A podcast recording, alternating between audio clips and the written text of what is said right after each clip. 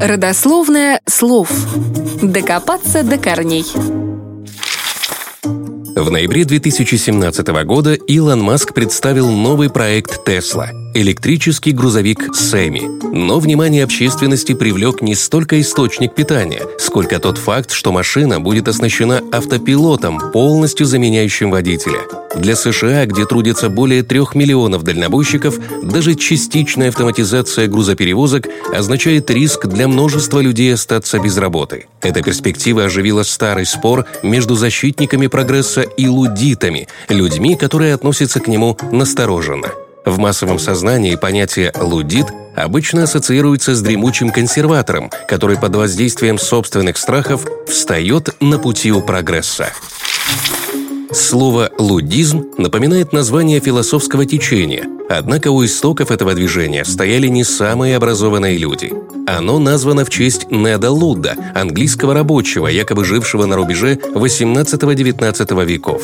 Эпоха наполеоновских войн для Великобритании была временем стремительной индустриализации, одним из символов которой стали ткацкие станки.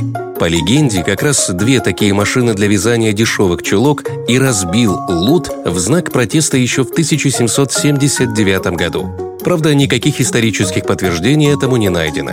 В 1810-е годы подпись Лудда появилась на манифесте рабочих, авторы которого требовали от нанимателей убрать с фабрик станки.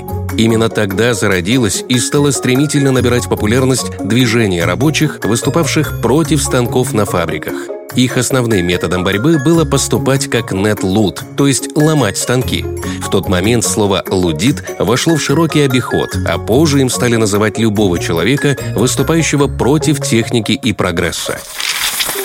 Концом движения условно считают пентрическое восстание 1817 года, которое было жестоко подавлено, а зачинщики казнены или сосланы в Австралию. В настоящее время появились неолуддиты, противники современных достижений из области робототехники. А случилось это потому, что, во-первых, выросла роль техники в жизни человека. Например, смартфон стал фактически нашим продолжением.